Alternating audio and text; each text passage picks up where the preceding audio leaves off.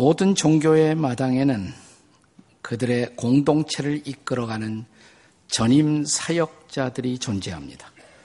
불교에서는 승려, 스님이라고 부르죠. 이슬람에서는 이맘이라고 부릅니다. 유태교에서는 랍비, 가톨릭에서는 사제 혹은 신부라고 부릅니다. 개신교에서는 일반적으로 그런 영적 지도자들을 목사라고 칭합니다. 그런데 과연 목사의 존재는 성경적으로 필요하고 타당한 존재일까요? 성경을 읽어보면 의외로 목사라는 단어가 별로 나오질 않아요. 사실 딱 한 번 나옵니다. 목사, 패스터라는 표현이 성경에 꼭 한 번밖에 등장하잖아요. 에베소서 4장 11절입니다. 같이 한번 읽어보겠습니다. 시작. 그가 어떤 사람은 사도로, 어떤 사람은 선지자로, 어떤 사람은 복음 전하는 자로, 어떤 사람은 목사와 교사로 삼으셨으니. 여기 목사라는 단어가 나오죠. 이 문맥의 말씀은 부활하신 예수님께서 교회 안에 영적 은사를 통해 영적 지도자들을 세우셨는데 그들은 사도, 선지자, 복음 전도자, 그리고 그 다음에 목사와 교사 이렇게 기록이 되어 있습니다. 따라서 초대교회에서는 목사가 유일한 지도자가 아니라 여러 유형의 지도자들 가운데 하나였을 따름입니다. 역사적으로 이 목사직은 초대교회 이후에 교회가 제도화되는 과정에서 특별히 종교개혁 이후에 개신교를 대표하는 직제로 어, 발전하게 된 것입니다. 그렇다면 구약에서는 이런 영적 지도자들을 무엇이라고 불렀을까요? 아마도 가장 대표적인 것이 구약에서는 선지자와 제사장이었을 것입니다.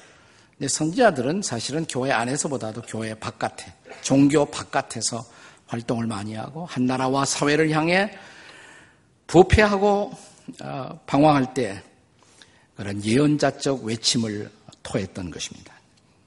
그러니까 종교 안에를 대표하는 지도자는 구약에서는 제사장이었습니다. priest라고 하죠. 제사장. 그런데 좀 더 광의에서 넓은 의미에서 이런 제사장을 내는 산출하는 어, 구약 시대의 한 족속이 존재했습니다. 그것이 바로 레위 족속이었습니다. 레위족. 청바지에도 레위라고 써 있습니다만은 리바이 레위족. 네.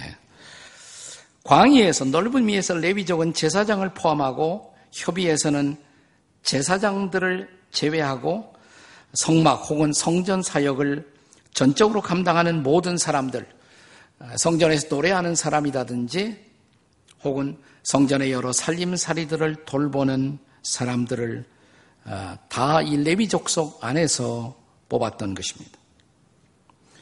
그런데 오늘 본문에 보면 에스라가 일단의 이스라엘 백성들을 거느리고 시온의 땅으로 돌아오는 과정에서 그 백성들을 잠시 아화하, 아화와라는 강가에 3일 동안 머물게 합니다. 그리고 중요한 일을 한 가지 시행합니다. 이 강은 아마 유프라데스 강의 한 지류였을 것이라고 생각이 되는데 거기 이스라엘 백성들이 아마 많이 모이는 지역이었을 거예요. 왜 모였느냐? 그 강가에 3일간 출발하기 전에 시온을 향한 대행진을 시작하기 전에 머물게 한 이유. 오늘 본문 15절에 기록되어 있습니다. 우리 15절 말씀을 다 함께 같이 읽겠습니다. 시작. 내가 무리를 아와 흐르는 강가에 모으고 거기서 3일 동안 장막에 머물며 백성과 제사장들을 살핀 즉그 중에 레위 자손이 한 사람도 없는지다. 그 레위 자손이 없었다는 거예요. 자, 레위 자손의 부재를 발견하고 이 문제를 해결한 것입니다. 이어지는 17절 하반부에 보면 결론이 나와요. 어떻게 되느냐? 거기 4월 동안 머물면서 그들이 한 일이 뭐냐? 17절 하반부에 보면 우리 하나님의 성전을 위하여 섬길 자를 데리고 오라. 데리고 왔어요. 레위 족속 중에서.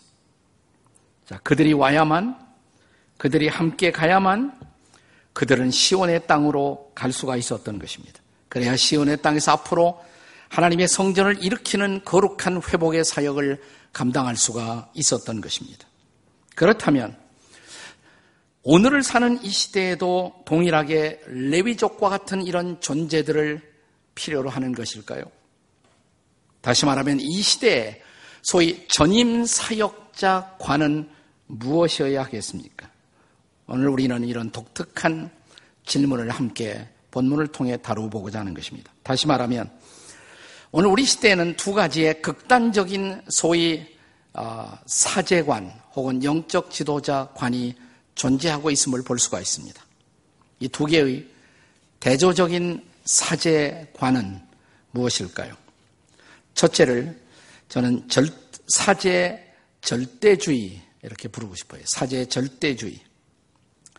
지금 본문에서 이스라가 에스라가 레위 족속이 없이는 우리는 시온의 땅으로 갈 수가 없다. 왜 그래요? 그들이 없이는 하나님을 향한 제사나 예배가 불가능했기 때문입니다. 그러니까 그들의 존재, 제사장을 포함한 레위족의 존재, 그들은 하나님과 당시에 하나님의 백성 사이를 연결하는 일종의 중보자와 같은 역할을 감당했던 것입니다. 따라서 제사장은 절대로 필요한 중보자, 하나님과 인간 사이의 중보자였던 것입니다. 그들이 없이 누구도 하나님 앞에 나아갈 수가 없었던 것입니다. 네, 질문은 이것이에요. 문제는 지금도 그럴까요? 지금도 그럴 것인가? 대답은 아닙니다. 아니지요. 신약시대 하나님의 아들이신 예수님이 이 땅에 오셨을 때 성경은 증언하기를 그는 마지막 제사장으로, 대제사장으로 오셨다는 것입니다. 그리고 자기의 몸을 십자가에서 드리는 제사를 통해서 인간과 하나님 사이의 길이 되어 주셨다는 것이에요. 예수님이 유일한 길, 유일한 중보자가 되어 오셨다는 것입니다. 자, 이 사건을 증언하는 히브리서 10장 11절과 12절의 말씀을 함께 보도록 하겠습니다. 같이 읽습니다. 다 같이 시작. 제사장마다 매일 서서 섬기며 자주 같은 제사를 드리되 이 제사는 언제나 죄를 없게 하지 못하거니와 12절에요. 오직 그리스도는 죄를 위하여 한 영원한 제사를 드리시고 하나님 우편에 앉으사 자, 11절에 제사장들, 구약의 제사장들은 매일 서서 제사를 드리지만, 같은 제사를 드리지만, 그것으로 죄 문제는 완벽하게 해결될 수 없었어요. 일시적인 죄를 커버링하는 덮는 역할을 했을 따름입니다. 그래서 어떤 일을 하셨냐? 12절, 그리스도가 오셨다, 이 말이에요. 그래서 그리스도가 오셨다. 그는 마지막 제사장으로 오셔서 마지막 재단인 십자가에서 자신의 거룩한 몸을 드림으로 이제 그리스도를 믿는 자들은 누구든지 죄 사함을 받고 하나님 앞에 나올 수 있는 놀라운 길이 열렸다는 것입니다. 이것이 복음이에요. 이것이 바로 끝뉴스인 것입니다. 자, 이제 이어지는 히브리서 10장 19절의 말씀을 함께 같이 보겠습니다. 다 같이 시작. 그러므로 형제들아 우리가 예수의 피를 힘입어 성소에 들어갈 담력을 얻었나니 성소는 하나님이 계신 곳입니다. 구약의 성소, 지성소. 아무나 함부로 나올 수가 없었어요. 너무 거룩한 곳이어서 그 하나님 앞에 서면 죽을 수밖에 없었습니다. 제사장이 속죄의 제사를 드리고 피를 뿌리고 나가서 백성들을 대표해서 하나님을 만났던 것입니다. 근데 이제 예수님의 십자가 사건 이후에 예수의 피를 힘입어 우리가, 우리 모두가 이제 하나님이 계신 그곳에 나아갈 담력을 얻었다. 담력을 얻었다. 누구든지 하나님 앞에 감히 나올 수 있게 되었다는 것입니다. 여러분, 이 진리, 바로 이 놀라운 진리가 종교개혁의 Reformation의 도화선이 되었다는 것을 아세요. 루터가 발견한 진리가 바로 그거예요. 종교개혁이 발견한 여러 가지 진리가 있지만 가장 중요한 종교개혁이 발견한 진리의 강조점을 가리켜서 우리는 만인 제사장직, 혹은 전 신자의 제사장직 이렇게 부릅니다. 영어로 priesthood of all believers. 모든 신자가 다 제사장이다 이제는. 왜? 예수님을 통해서 우리가 다 하나님 앞에 직접 나갈 수가 있게 되었기 때문에. 구약 시대처럼 이제 특별한 사람만 제사장이 아니라 이 신약 시대 와서는 예수 믿는 사람이 다 제사장이다. 이 말을 달리 말하면 다 사제다. 여러분 제사장이란 말을 영어로는 priest예요. priest. 근데 이 priest라는 단어가 제사장으로 번역할 수도 있지만 사제라고 번역할 수도 있는 것이에요. 사제. 여러분 가톨릭에서는 누구를 사제라고 그럽니까? 신부님을 사제라고 그래요. 그게 priest예요. 그게 제사장 사제. 그러면 신약적 진리에 의하면 우리 모든 사람이 다 priest, 제사장이니까 여러분과 저도 뭐예요? 사제라는 거예요. 이 충격적 진리 앞에 오늘 서보십시오. 옆에 사람을 향해서 이렇게 한번 불러보세요. 사제님. 충격이 아닌가요? 바꿔서 불러볼까요? 옆에 있는 분에게 신부님. 종교개혁의 진리가 그거예요. 우리가 다 사제다 말이에요. 우리가 다 제사장이다. 이제 우리가 예수님을 통해서 직접 하나님 앞에 나올 수가 있게 되었다는 것입니다. 그리스도 한 분만이 중보자이시고 예수님을 통해서 모든 신자가 직접적으로 하나님 앞에 나올 수가 있게 되었다는 것입니다. 저는 바로 이 중요한 진리의 발견과 함께 소위 사대 절대 주의는 무너진 것이라고 믿습니다. 더 이상 아, 중보자로서의 사제의 존재는 필요하지 않은 것이에요. 필요하다면 우리가 다 사제인 것입니다. 자, 그렇다면 이제 또 하나 중요한 질문이 생겨요. 그렇다면 뭐 사제 필요한가? 영적 지도자가 과연 필요할 것인가? 사실 종교 개혁이 일어나서 이런 놀라운 만인 제사장직이 발견되고 선포되고 그것 때문에 개신교가 태어나는데 그것 때문에 그럼에도 불구하고 오늘날 개신교 지도자들 가운데서는 자기가 사제처럼 행동하는 사람들이 없지 않아 있습니다. 자기가 중보자인 것처럼 교회 안에서 절대적 권력을 행사하고 어떤 목사님은 아예 자기가 제사장이니까 11조는 다 나한테 바치라고 혼자 다 잡수시는 분도 있다고 그래요. 시대착오예요. 이게 바로 시대착오인 것입니다. 구약에 살고 있는 것이에요. 이런 착각을 하고 이런 교주형의 독재적 리더십을 추종하는 사람들도 우리 시대에 없지 않아 있습니다. 이들이 바로 저는 교회를 어둡게 만드는 사람들이라고 생각을 해요. 자, 그렇다면 이제 과연 사제가 필요하지 않다면 영적 지도자라는 존재도 과연 필요할까? 라는 또 하나의 질문을 제기하지 않을 수가 없습니다. 이런 또 하나의 극단적 사제관, 사제 절대주의에 실망한 사람들이 종종 채택하는 것이 뭐냐면 사제 무용주의. 사제는 필요 없다. 자, 이 견해가 옳은가? 이 두 번째 또 하나의 극단적인 사제관, 사제 무용주의를 함께 살펴보고자 합니다.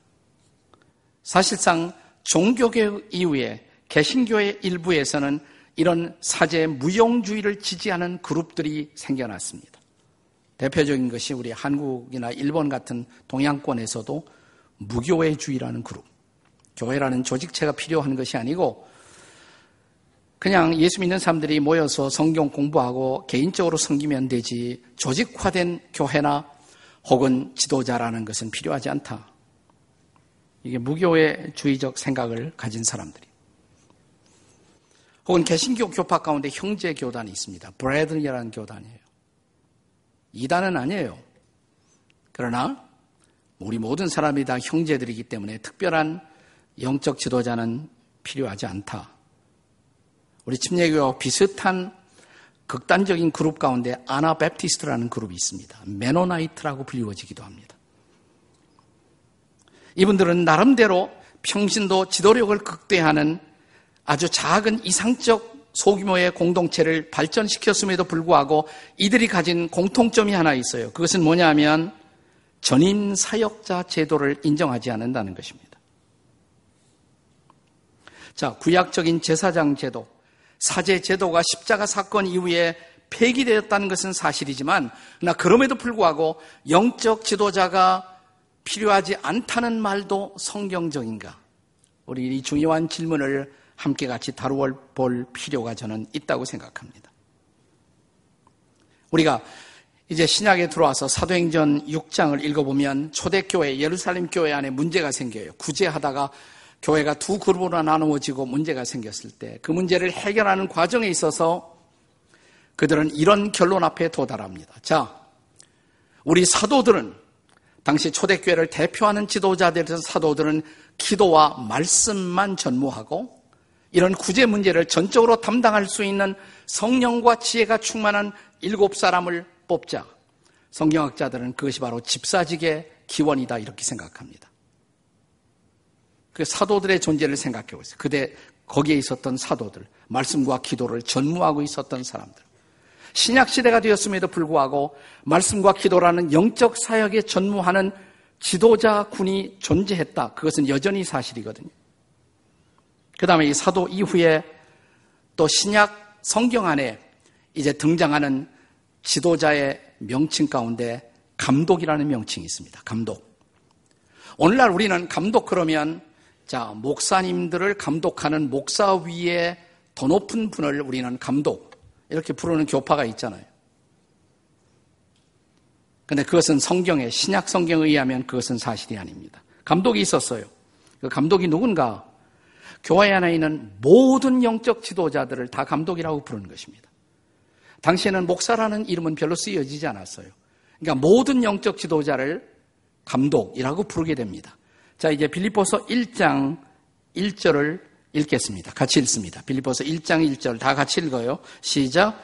그리스도 예수의 종 바울과 디모데는 그리스도 예수 안에서 빌리포에 사는 모든 성도와 또한 감독 들과 집사들에게 편지하노니 이 빌리포 교회가 큰 교회가 아니에요. 근데 그 안에 뭐가 있었다? 감독들이 있었다. 한 사람이 아니라 복수, 플로럴, 감독들. 이 작은 교회 안에도 감독들이 있었단 말이에요. 그러니까 감독이라는 것은 굉장히 높은 지위에 있는 영적 지도자가 아니라 교회 안에는 모든 지도자를 다 감독이라고 부르는 것입니다. 자, 이 명칭이 어디에서 유래했을까? 감독이라는 말을 영어로는 비숍이라고 표기하기도 합니다. 그러나 더 좋은 번역이 있어요. overseer라는 단어로 보통 많이 번역이 됩니다. 돌아보는 사람이에요. 뭐 감독이 다른 것이 아니라 잘 신앙이 비틀어지지 않도록 성도들을 돌아보는 사람, overseer, 전체적으로 돌아보는 사람. 그래서 교회와 양무리를 살피는 지도자를 가리켜서 단순하게 감독 이렇게 부르는 것입니다. 근데 감독이나 목자 이런 표현은 본래 예수님에게만 해당되는 표현이었어요. 자, 우리가 베드로전서 2장 25절을 한번 같이 읽어보겠습니다. 다 같이 읽습니다. 시작. 너희가 전에는 양과 같이 길을 잃었더니 이제는 너희 영혼의 목자와 감독 대신 이에게로 돌아왔느니라. 누구를 가리키는 거예요? 예수님. 예수님이 목자고 감독이라는 것이에요. 예수님 이후에 그 예수님의 그 사역을 받아서 양떼들을 잘 돌보는 일을 하는 사람들을 초대교회는 감독이라는 표현을 썼던 것입니다. 근데 또 하나의 명칭이 등장합니다. 우리가 신약 성경을 보면 장로라는 명칭이 등장해요. 장로. 오늘날은 목사님이 있고 또 목사님과 함께 사역하는 평신도 지도자를 장로라고 부르고 있습니다만은 초대교회는 그런 식으로 쓰여진 것이 아닙니다. 장로라는 것은 일종의 직제가 아니라 단순하게 존경받는 지도자를 칭하는 호칭이었어요. 영어로는 엘더라고 그러죠. 존경하는 분, 존경받는 분이란 뜻입니다. 그러니까 신약 시대는 사실상 감독, 목사 혹은 장로 똑같은 사람을 가리키는 말이에요. 교회 공식적으로는 감독이라고 부르고 양무리를 돌보기 때문에 그는 존경을 받아 마땅하는 사람이라는 의미에서 장로님 혹은 목사, 목자라는 이름이 함께 통용되고 있었던 모습을 볼 수가 있습니다.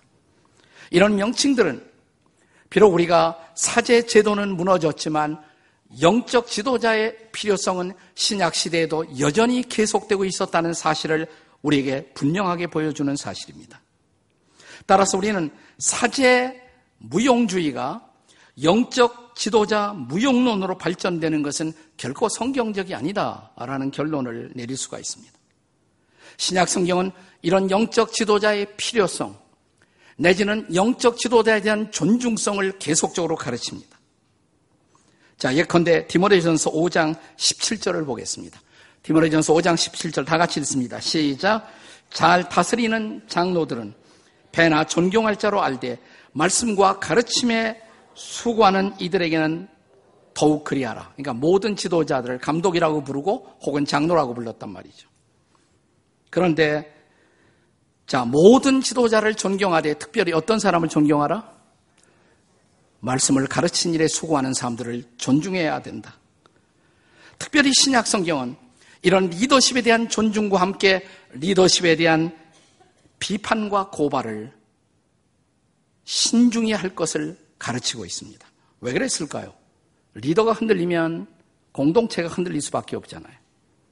자, 디모리전서 5장 17절에 조금 아까 읽었는데 이어지는 말씀, 바로 이어지는 19절의 말씀을 보겠습니다. 다 같이 읽습니다. 시작. 장로에 대한 고발은 두세 증인이 없으면 받지 말라. 지도자에 대한 고발은 한 사람이 그냥 지나가는 말처럼 던지는 것 같고 뭐 지도자를 교체한다든지 그러면 안 된다 이 말이죠. 신중하게 하라면. 지도자가 세워진다는 것은 바로 공동체가 굳게 세워짐을 뜻했기 때문입니다. 그런 의미에서 사랑하는 여러분, 오늘날에도 여전히 이 말씀 사역에 헌신하는 영적 지도자들의 존재 혹은 전임 사역자의 존재는 여전히 소중한 것입니다. 한 공동체가 이런 리더십에 대한 존중성과 존경을 포기할 때 그 공동체의 미래는 암담할 수밖에 없죠. 우리는 이런 가르침의 피다 안에서 구약 성경도 읽을 필요가 있습니다. 자, 오늘 본문으로 돌아가서 이제 에스라가 시온의 땅으로 돌아오면서 이제 레위족을 데리고 함께 돌아옵니다. 성전 기구들을 운반하고 장차 시온 땅에 돌아가 성전을 일으킬 레위족의 존재는 에스라에게 너무나 필요한 존재였던 것입니다.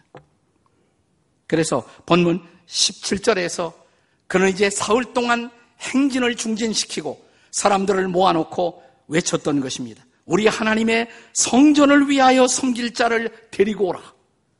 데리고 오라. 레비 족속 중에서 데리고 오라. 레비 족속이라고 해서 아무나 다 이러한 성전에서 섬기는 지도자들이 다 된 것은 아닙니다. 오늘 18절에 보면 에스라가 어떤 레위인을 부르고 있는가를 우리는 볼 수가 있습니다. 자, 18절. 우리 함께 같이 읽겠습니다. 18절 다 같이 시작. 우리 하나님의 선한 도우심을 입고 그들이 이스라엘의 손자 레위의 아들 말리의 자손 중에서 한 명철한 사람을 데려오고 오늘 본문에 반복되는 중요한 단어가 명철한 사람이에요. 명철한 사람을 보내어 명철한 사람을 데려오라고. 아마 본문에서는 그 다음에 언급된 세레바와 같은 사람이 바로 그런 사람이었을 것입니다. 명철한 사람. 영어 성경에는 이것이 astute라는 단어가 쓰여져요. 이것은 그냥 지혜롭다 이런 의미가 아니라 좀 더 통찰력이 있는 사람. 보다 쉬운 평범한 번역에서는 이 단어를 man of understanding 잘 판단하는 사람, 뭔가를 투철하게 잘 이해할 수 있는 사람. 사랑하는 여러분, 그렇다면 오늘날도 하나님 나라 영적 사역을 감당할 이런 통찰력 있는 지도자들의 존재 얼마나 소중한 것입니까? 과거에 한때 한국 교회 안에서는 이런 말들이 회자되었죠. 목사가 누가 되느냐?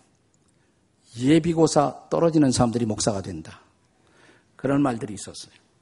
그게 얼만큼 통계적으로 사실인지는 잘 모르겠어요. 근데 그것이 만약 사실이었다면, 그래서 그런 사람들이 오늘날의 한국교회 지도자가 되었다면, 오늘날 한국교회가 이 세상에서 비판을 받고 흔들리고 있는 그 원인은 너무나도 자명한 것이죠. 그 책임을 누구에게 물어야 할까요? 흥미로운 사실 하나는 우리 교회 안에 중요한 지도자 군을 형성하고 있는 장로님, 권사님 이런 분들도 집사님들도 어느 날 자기 자식이 집에 와서 아빠, 엄마, 나 신학교 갈까봐. 그럼 어떤 반응을 보이십니까, 여러분? 제일 먼저 그것을 막는 사람들이 여러분들 아니에요? 야, 목사 될 사람 많아. 넌 안 해도 돼. 넌 공부나 해. 그러지 않았어요? 내 똑똑한 자식만은 신학교 가면 안 된다고. 내 잘 나가는 자식은 더 잘 나가는 일을 감당해야 한다고 막았던 사람이 누구예요? 그렇다면 그래서 못난 교회 지도자들이 오늘날 교회의 영적 지도자들이 되었고 그들이 교회를 제대로 감당하지 못해서 오늘 한국 교회가 흔들리고 아픔을 경험하고 있다면 그 책임 여러분에게 없어요?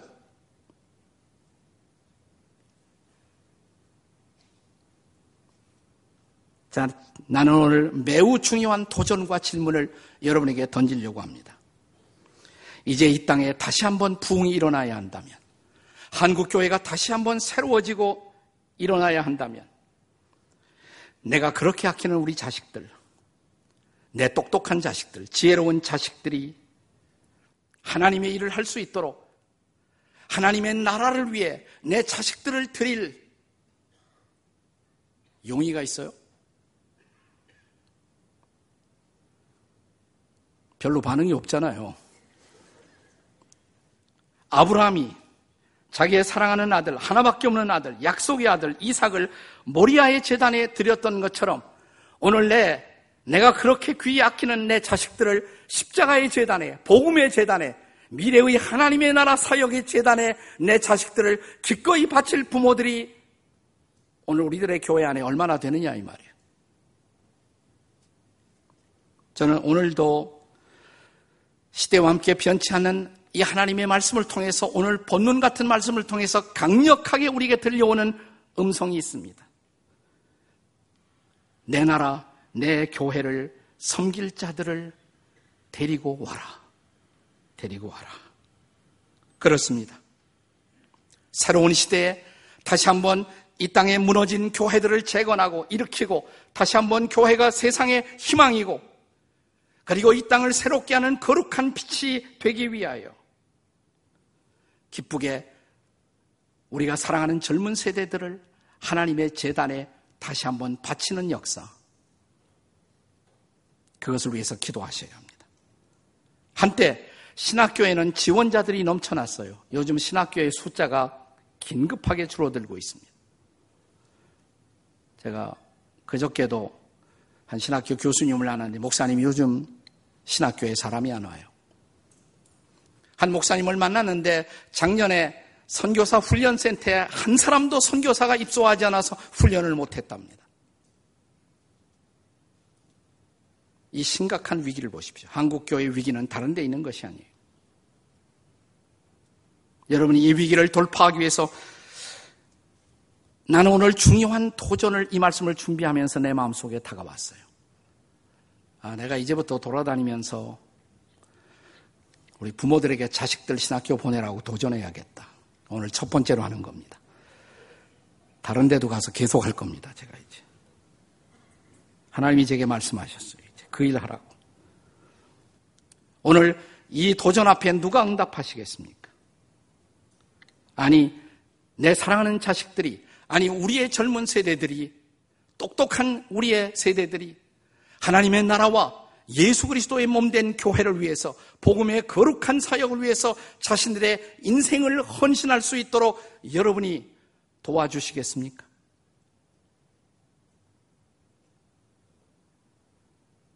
기도하시겠습니다.